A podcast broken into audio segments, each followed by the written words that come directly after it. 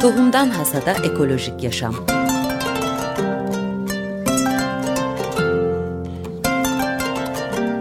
Hazırlayan ve sunan Buğday Ekibi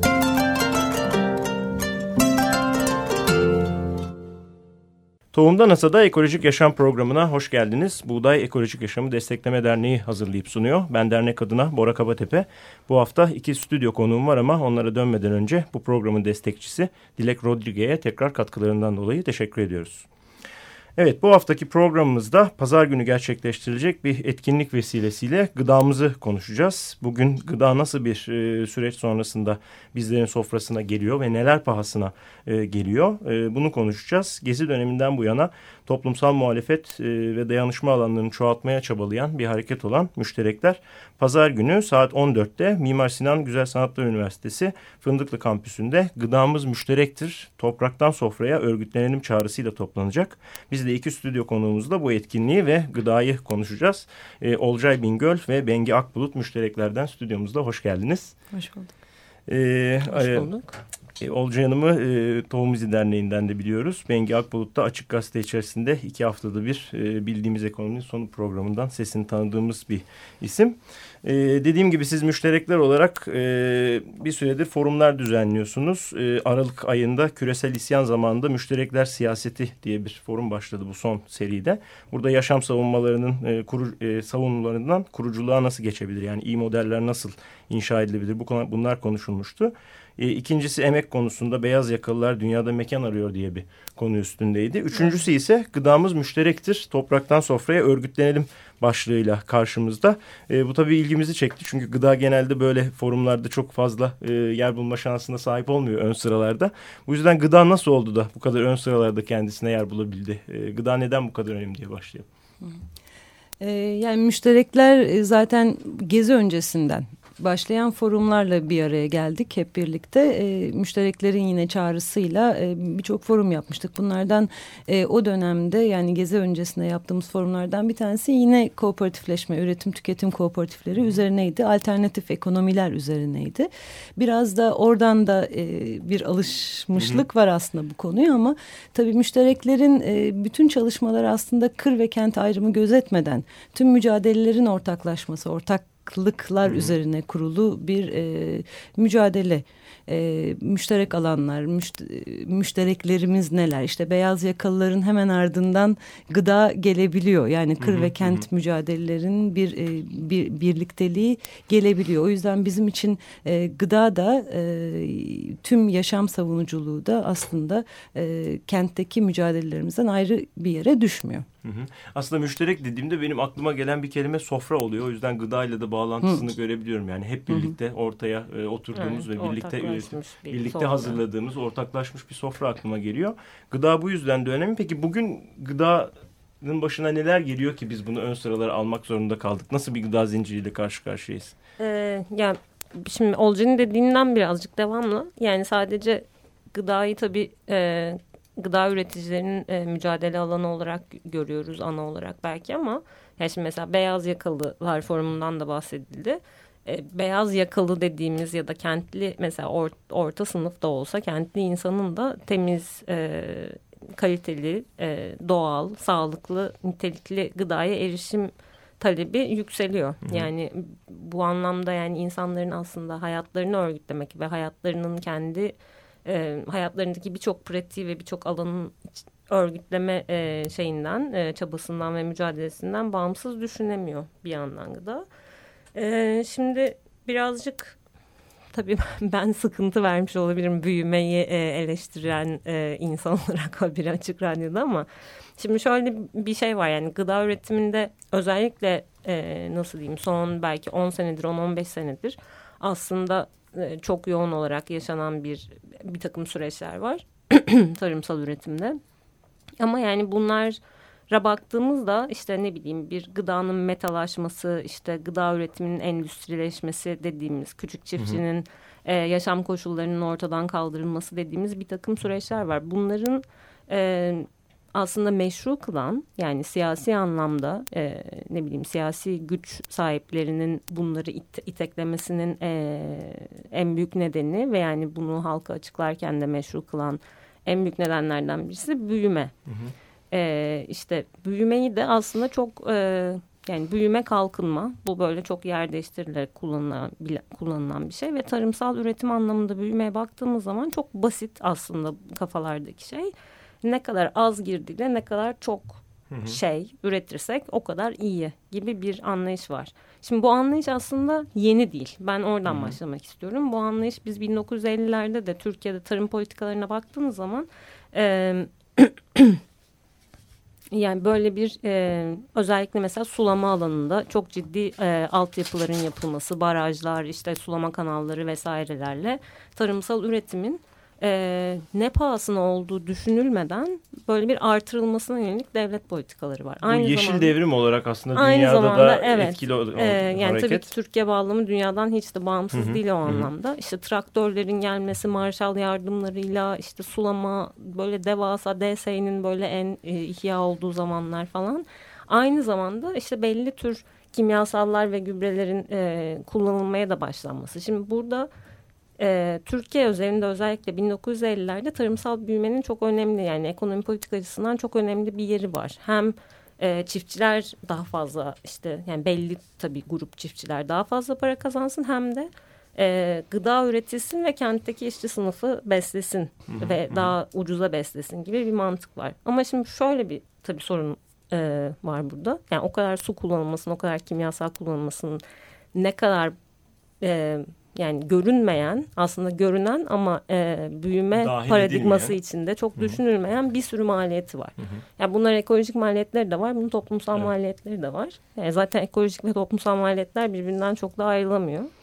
E, son dönemde de yani yine gıda üretimi bir büyümeciliğin içine konulduğu için yani herhangi bir metanın üretimiymiş gibi e, davranıldığı için e, işte bu endüstrileşme ve özellikle gıda üretiminin bir yatırım alanı olarak hı hı. E, karşımıza çıkması var. Ama bunun çok daha yakıcı belki ve çok daha direkt gördüğümüz sonuçları var. İşte küçük çiftçiliğin yok olması, e, gıda üretiminde bizim geçerli olmasını belki isteyebileceğimiz başka tür prensiplerin e, göz ardı edilmesi. Yani hakkaniyet, ekolojik sürdürülebilirlik, adaletli ve yani küçük çiftçinin yaşam koşullarının e, ortadan kaldırılmaması gibi hı hı. bir takım e, prensiplerin e, büyümek yani ne pahasına olursa olsun büyümek ki büyümek de burada yani verili sistemde aslında kapitalist yani sermayenin büyümesi hı hı. E, anlamına geliyor. Böyle bir şey var diyelim. Genel bir çerçeve var diyelim. Zaten küçücük ona bir ekleme yapmak istiyorum tam Bengi'nin söylediğini. O e, şimdi bahsettiği konu tam olarak da aslında küçük çiftçi mücadelesinin de çok tam bahsettiği şeyler Ortadan tam onun e, merkezindeki bir yaraya da parmak basıyor gerçekten. Çünkü şu anda bütün dünyada özellikle Via Campesina'nın e, öncülüğünde Hı -hı. giden küçük çiftçi hareket, hareketinde e, agroekolojik tarım Hı hı. ön plana çıkartılıyor. Agroekolojik tarım gıda egemenliği dediğimiz büyük şemsiye kavramın içinde bir e, madde diyelim. Hı hı. Bir e, oluşturan e, par parçalardan bir tanesi. Tam bahsettiği noktada da agroekolojik tarımda diyor ki geri dönülemeyen zararlar yani tarımsal üretimde endüstriyel tarım nedeniyle sadece birkaç tane uluslararası firmanın, uluslararası firmanın girdilerinin hı. kullanılması için büyümenin ve kalkınmanın da tırnak içinde bu şekilde yapılabilmesi için vazgeçtiklerimiz neler? Geri dönülemeyen ne zararlar veriyoruz?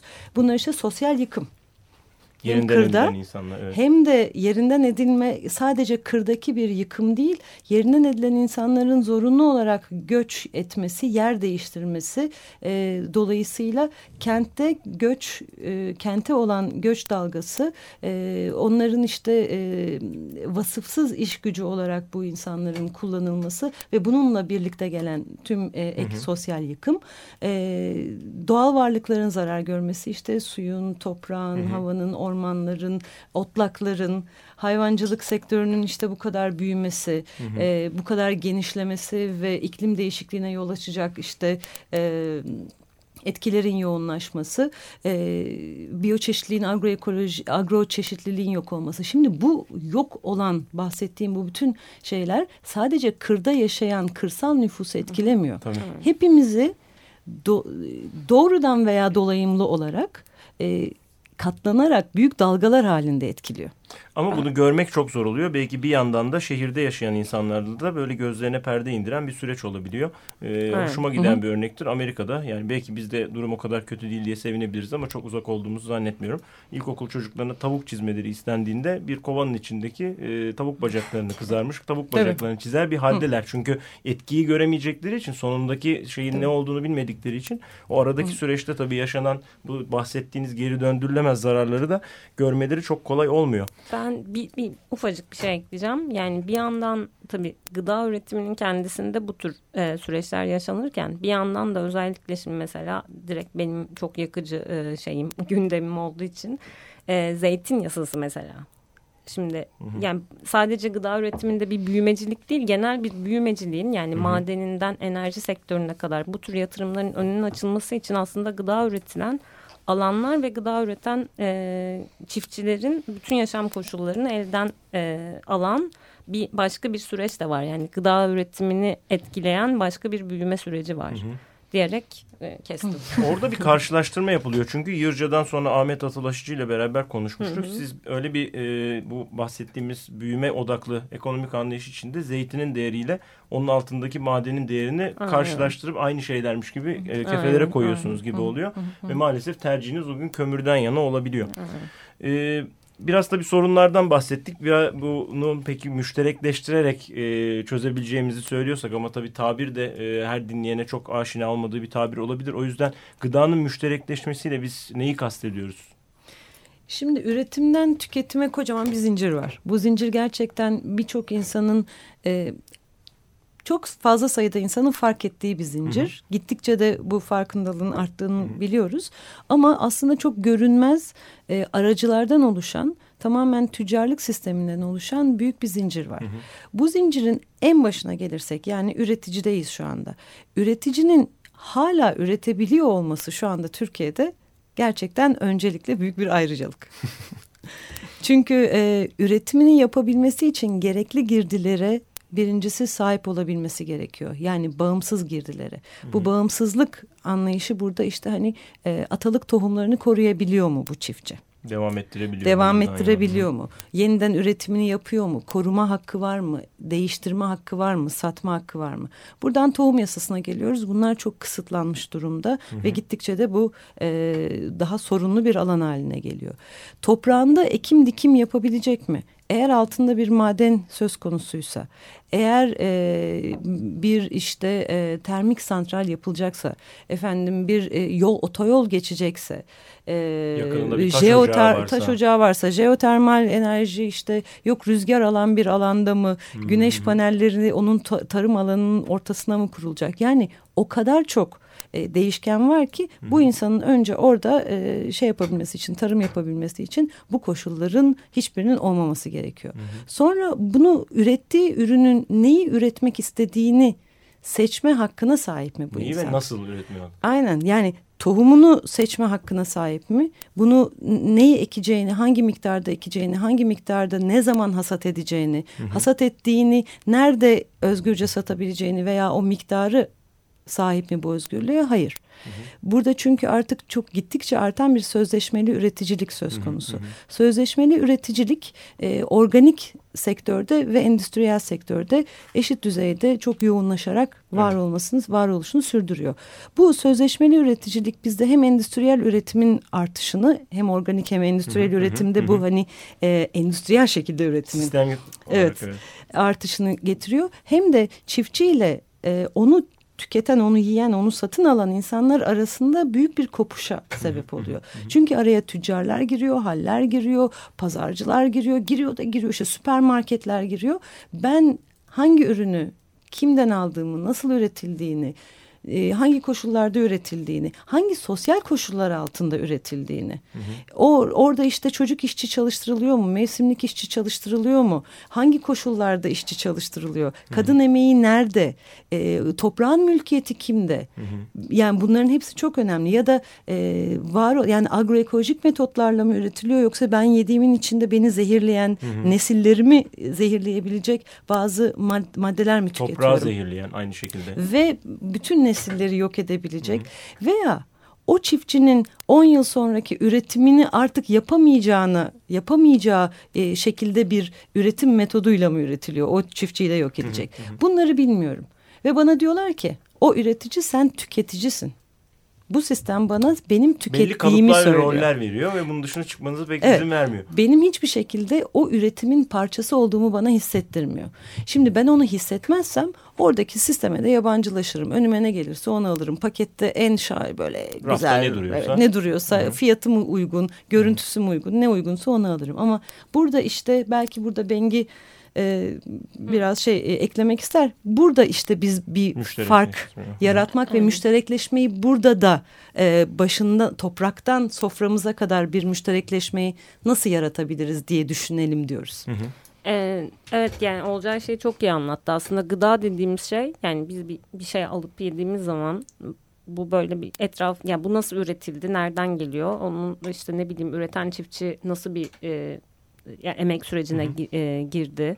Ondan sonra işte orada işte tam verdiği örneklerin hepsi geçerli ama aslında o zincirlerin hepsini gördüğümüz zaman ve yani gıda aslında hepimizi yani bütün toplumu e, yeniden üretilmesini sağlayan en ana en temel e, eleman yani gıdasız hiçbir şey yapamayız. Her gün ihtiyacımız Her olan gün bir şey. bir de. ihtiyacımız olan bir şey. Ee, bir yandan da aslında bir ortak zenginliğimiz. Yani e, atalık tohumun aslında temsil ettiği bilgi o yani çağlar boyunca birikmiş e, bütün toplumun e, pratiklerine dayalı bir bilgi. Ondan sonra o yani sadece atalık tohum değil bütün ta- tarımsal pratikler ve yani tarımsal tarımın etrafında tarımın üzerinde e, inşa olmuş ciddi bir toplumsallık var. Yani ne bileyim tarlada e, beraber iş yapmaktan tut işte ne bileyim zeytin ağacının e, zeytin hasadında ortaya çıkan bir takım toplumsallıklar gibi yani bunların hepsi ortak zenginliğimiz. Şimdi sadece ortak zenginliğimiz demekle kalmayıp gıdayı müşterekleştirmek derken bütün bu süreçlerin e, birlikte yani kolektif e, adaletli ve demokratik bir şekilde örgütlenmesinden bahsediyoruz. Bunun bir sürü yolu olabilir. Yani e, bu çiftçi kooperatifleri de olabilir. Bu e, tüketici kooperatifleri de olabilir. Bu tüketici ile üreticiyi e, mesela piyasa yani aracıları aradan çıkararak ve direkt ne bileyim bir serbest piyasa kurallarına illaki riayet etmeden daha farklı ve daha eşitlikçi mübadele biçimleri geliştirmek de olabilir. Yani o sürecin hepsine dair toplumun yani sermaye yerine ya da piyasa yerine toplumun kendi kontrolünü tesis etmesi ve bunu yaparken de e, sadece parasal e, işte ne bileyim fayda zararı değil aynı zamanda ekolojik fayda zararı aynı zamanda adalete ad- hakkaniyete de e, hani şey yaparak e, dikkat ederek yani bu tür değerleri de işin içine katarak e, burayı burada bir toplumsal kontrolü tesis etmesinden bahsediyoruz. Çünkü e, dediğiniz gibi serbest piyasa içinde belki sadece fiyat ve işte ulaşım kolaylığı gibi şeyler önceliklendirilirken bizim farklı bir model kurmamızda benim orada kullanılan iş gücü olsun, kullanılan maddeler olsun hepsinin e, sorumluluğunu almam ya e, olmam mümkün oluyor. Belki buna gıda egemenliği dediğimiz aslında tam da bu herhalde. Hem tüketicinin belki e, tükettiği diyelim ya da e, bünyesine kattığı diyelim e, gıda ile ilgili bütün egemenliği alması sadece üreticinin de neyi üreteceğini ne şekilde üreteceğini eline alması. Biraz iyi örneklerden bahsedebilir miyiz bu konuda? Yani müşterekleşme konusunda e, gördüğümüz bir kooperatiflerden bahsettiniz. Ne tip örnekler Sen var bir kopu dünyada? anlatmak ister misin? Ben bir kopu zevkle anlatmak isterim. ee, bir kop beş yıl önce yani Boğaziçi Üniversitesi mensupları, öğrencileri, mezunları, çalışanlarının kurduğu, Sevenleri. sevenleri ve yakınlarının kurduğu bir e, tüketici kooperatifi. Ve e, bu tüketici kooperatifinde aslında temeli e, kimler tarafından kuruldu? İşte e, Boğaziçi Üniversitesi mensupları, e, Çiftçi Sendikaları Konfederasyon, Konfederasyonu'nun e, desteğiyle Desteği, yani hı hı. üreticilerin kendisinin desteğiyle e, ve Eğitim Sen'in yani örgütlü üniversitelilerin de desteğiyle kuruldu. E, burada yani çok taraflı aslında örgütlülüğün çok taraflılığını gördüğümüz bir yapı var. Ve bu yapı e, kurulurken karar şuydu. Biz gıda egemenliğinin tesisinde nasıl bir rol alabiliriz? Biz katılımcı e, garanti sistemleri yani katılımcı bir metodu üretimden tüketime katılımcı bir yöntemi nasıl geliştirebiliriz? Hı hı. Zaten var olan e, işte katılımcı garanti sistemleri içerisinde bütün dünyada şu anda uygulanan sistemler içerisindeki bütün bu standartların geliştirilmesi, üretici tüketici ilişkilerinin oluşturulması, e, hangi yöntemlerle üretilen ürünlerin ve kimler tarafından üretilen ürünlerin hangi koşullarda üretileceğinden ücretlerinin belirlenmesine, e, koşullarının belirlenmesine kadar üretici ve tüketicinin birlikte karar mekanizmasına katıldığı aracısız bir yapı kurulmaya çalışıldı. Hı hı. Ve e, beş yıldır da çok büyük bir başarıyla devam ediyor. Hı hı. Bizim de e, severek izlediğimiz ve hani takip ettiğimiz e, yeri gel geldiğinde de içinde yer almaya çalıştığımız bir, e, bir e, oluşum BÜKOP. E, umarız böyle örneklerde artar. Aslında bu hafta sonu yapılacak toplantıda hı hı. belki bunların e, zeminini oluşturacak ama ona geçmeden önce kısaca bahsetmek istediğim bir şey var. Bu gıdanın müşterek hale gelmesinin etkileri sizce sadece gıdayla mı e, kısıtlı kalacak? Ee, yani öncelikle ben yani kesinlikle değil. şimdi e, şimdi müşterekleş şimdi müşterekleştirmeden bahsederken işte demin ikimizin de altını çizdi. Yani bunun katılımcı, demokratik e, ve yani hani ne bileyim bunu devletten beklemiyoruz ya da bunu piyasadan beklemiyoruz. Bunu böyle öz gücümüze, öz yönetimimize dayalı olarak yapıyoruz. Hı hı. Sa bu zaten şey demek anlamına geliyor birazcık yani sen piyasadan gıda yani normal yani serbest piyasadan hı hı. E, endüstrileşmiş gıdayı almaya mahkum değilsin demek oluyor.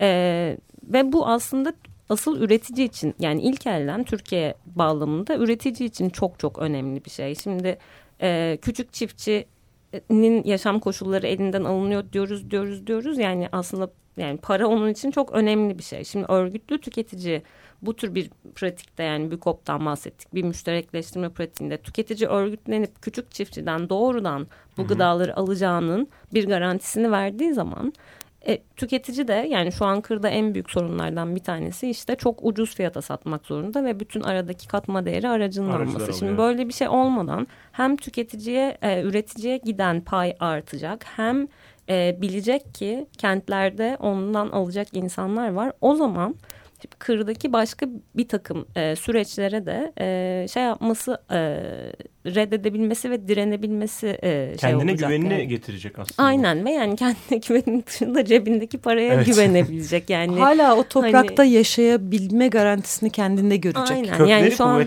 evet. maden ya da enerji projelerinde en çok karşımıza Hı. çıkan ikilik yani e, yani iş, biz size iş sağlayacağız. O yüzden İstihdam işte buna e, şey verin, eyvallah verin. Şimdi hı hı. bunu hayır yani ben senin vereceğin işi istemiyorum. Senin benim yaşam alanında yapacağım projeyi de istemiyorum.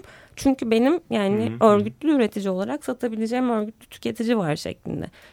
Yani bu bence yani en önemli şeylerden bir tanesi ve bunu işte birçok bir e, yerel ekoloji mücadelesinde de görüyorsunuz zaten yani hani hı hı. böyle bir şey olsa daha fazla direnebileceklerini görüyorsunuz. Karşımıza çok çıkan bir slogan e, toprağın üstü altından daha değerli diye belki bu güveni verecek zaten Aynen. bu tip e, gıda Aynen. egemenlikleri. Peki toplantıda neler konuşacak? Kısaca onlardan bahsedip kapatırsak hafta sonu gelenlerle. E, toplantıda işte birazcık biz de bilmiyoruz Bunları yani. konuşacağız galiba.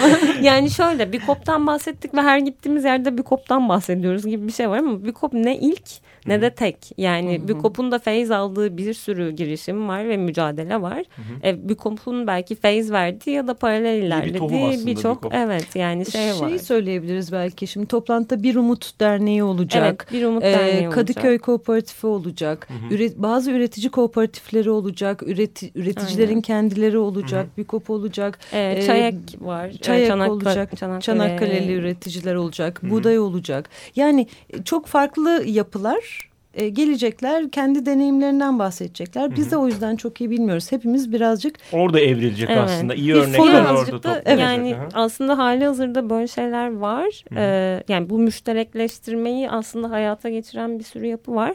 Yani biraz hem bunların daha fazla olmasını kışkırtabilmek yani hem de e, o yapıların belki birbirleriyle daha e, nasıl diyeyim dura, e, kalıcı ilişkilerini kurup e, büyütebilmek. Yani oradaki e, bizim de kendi gücümüzü yani bunlar tek tek kalmasın nasıl ilişkilenebilir ve e, nasıl güçlenebilirler diye konuşmak. Kim bilir belki yeni bir yapı çıkar ortaya. Evet. Umarız çok yaratıcı Umarız. ve bereketli bir e, toplantı olur hafta sonu. Çok teşekkür, teşekkür ederiz. Herkesi bekleriz. Toplantının tarihi evet. de işte pazar günü saat Tekrar, 2'de evet. Mimar Sinan Video Hı-hı. Konferans Salonu'nda olacak. Evet, pazar günü Fındıklı Kampüsü'nde Fındık. e, saat 2'de e, biz de orada olacağız. Sizleri de bekleriz. Programı kapatırken aslında bu konularla da bağlantılı haftaya konuşacağımız bir yeni projesi var Buğday'ın. Bunu kısaca e, bundan kısaca bahsedeyim. Doğa Dostu Kent Bahçeleri adıyla yeni bir projemiz hayata geçecek. Artık ilk adımlarını atmaya hazır.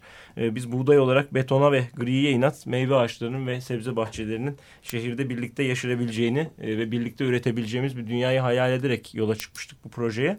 E, biz de heyecanlıyız gerçekten. Haftaya bu programda Doğa Dostu Kent Bahçeleri projemizi konuşacağız. E, 1 Mart'ta e, eski adı Rantalya, yeni adı Ranatolya koşusunda adım adım tarafından da desteklenecek bu kampanya. E, haftaya e, bu koşu, e, dernek adına koşacak olan Hakan Gönül bizlerle beraber olacak. E, ve bu projenin detaylarını da bizle paylaşacak. Son olarak her hafta olduğu gibi sizleri e, %100 ekolojik pazarlarımıza davet edelim. E, biz de onların e, bir alternatif model olduğunu üretici tüketici e, kabından çıkaran ve üreticiyle birebir doğrudan ilişkiye geçebileceğiniz, e, onlarla e, farklı bir ilişki kurabileceğiniz bu pazarları duyurarak kapatalım. Cuma günü Bakırköy'de, cumartesi Şişli Feriköy ve Beylikdüzü'nde, pazar günü ise Kartal'daki %100 ekolojik pazarlarımıza hepinizi bekliyoruz. Yayında bana yardımcı olan arkadaşım Ömer Şahin'e teşekkür ediyor. Hepinize iyi haftalar diliyorum. Hoşçakalın. Tohumdan Hasada Ekolojik Yaşam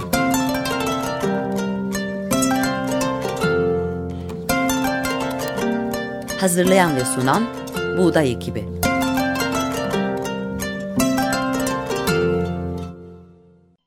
Açık Radyo program destekçisi olun. Bir veya daha fazla programa destek olmak için 212 alan koduyla 343 41 41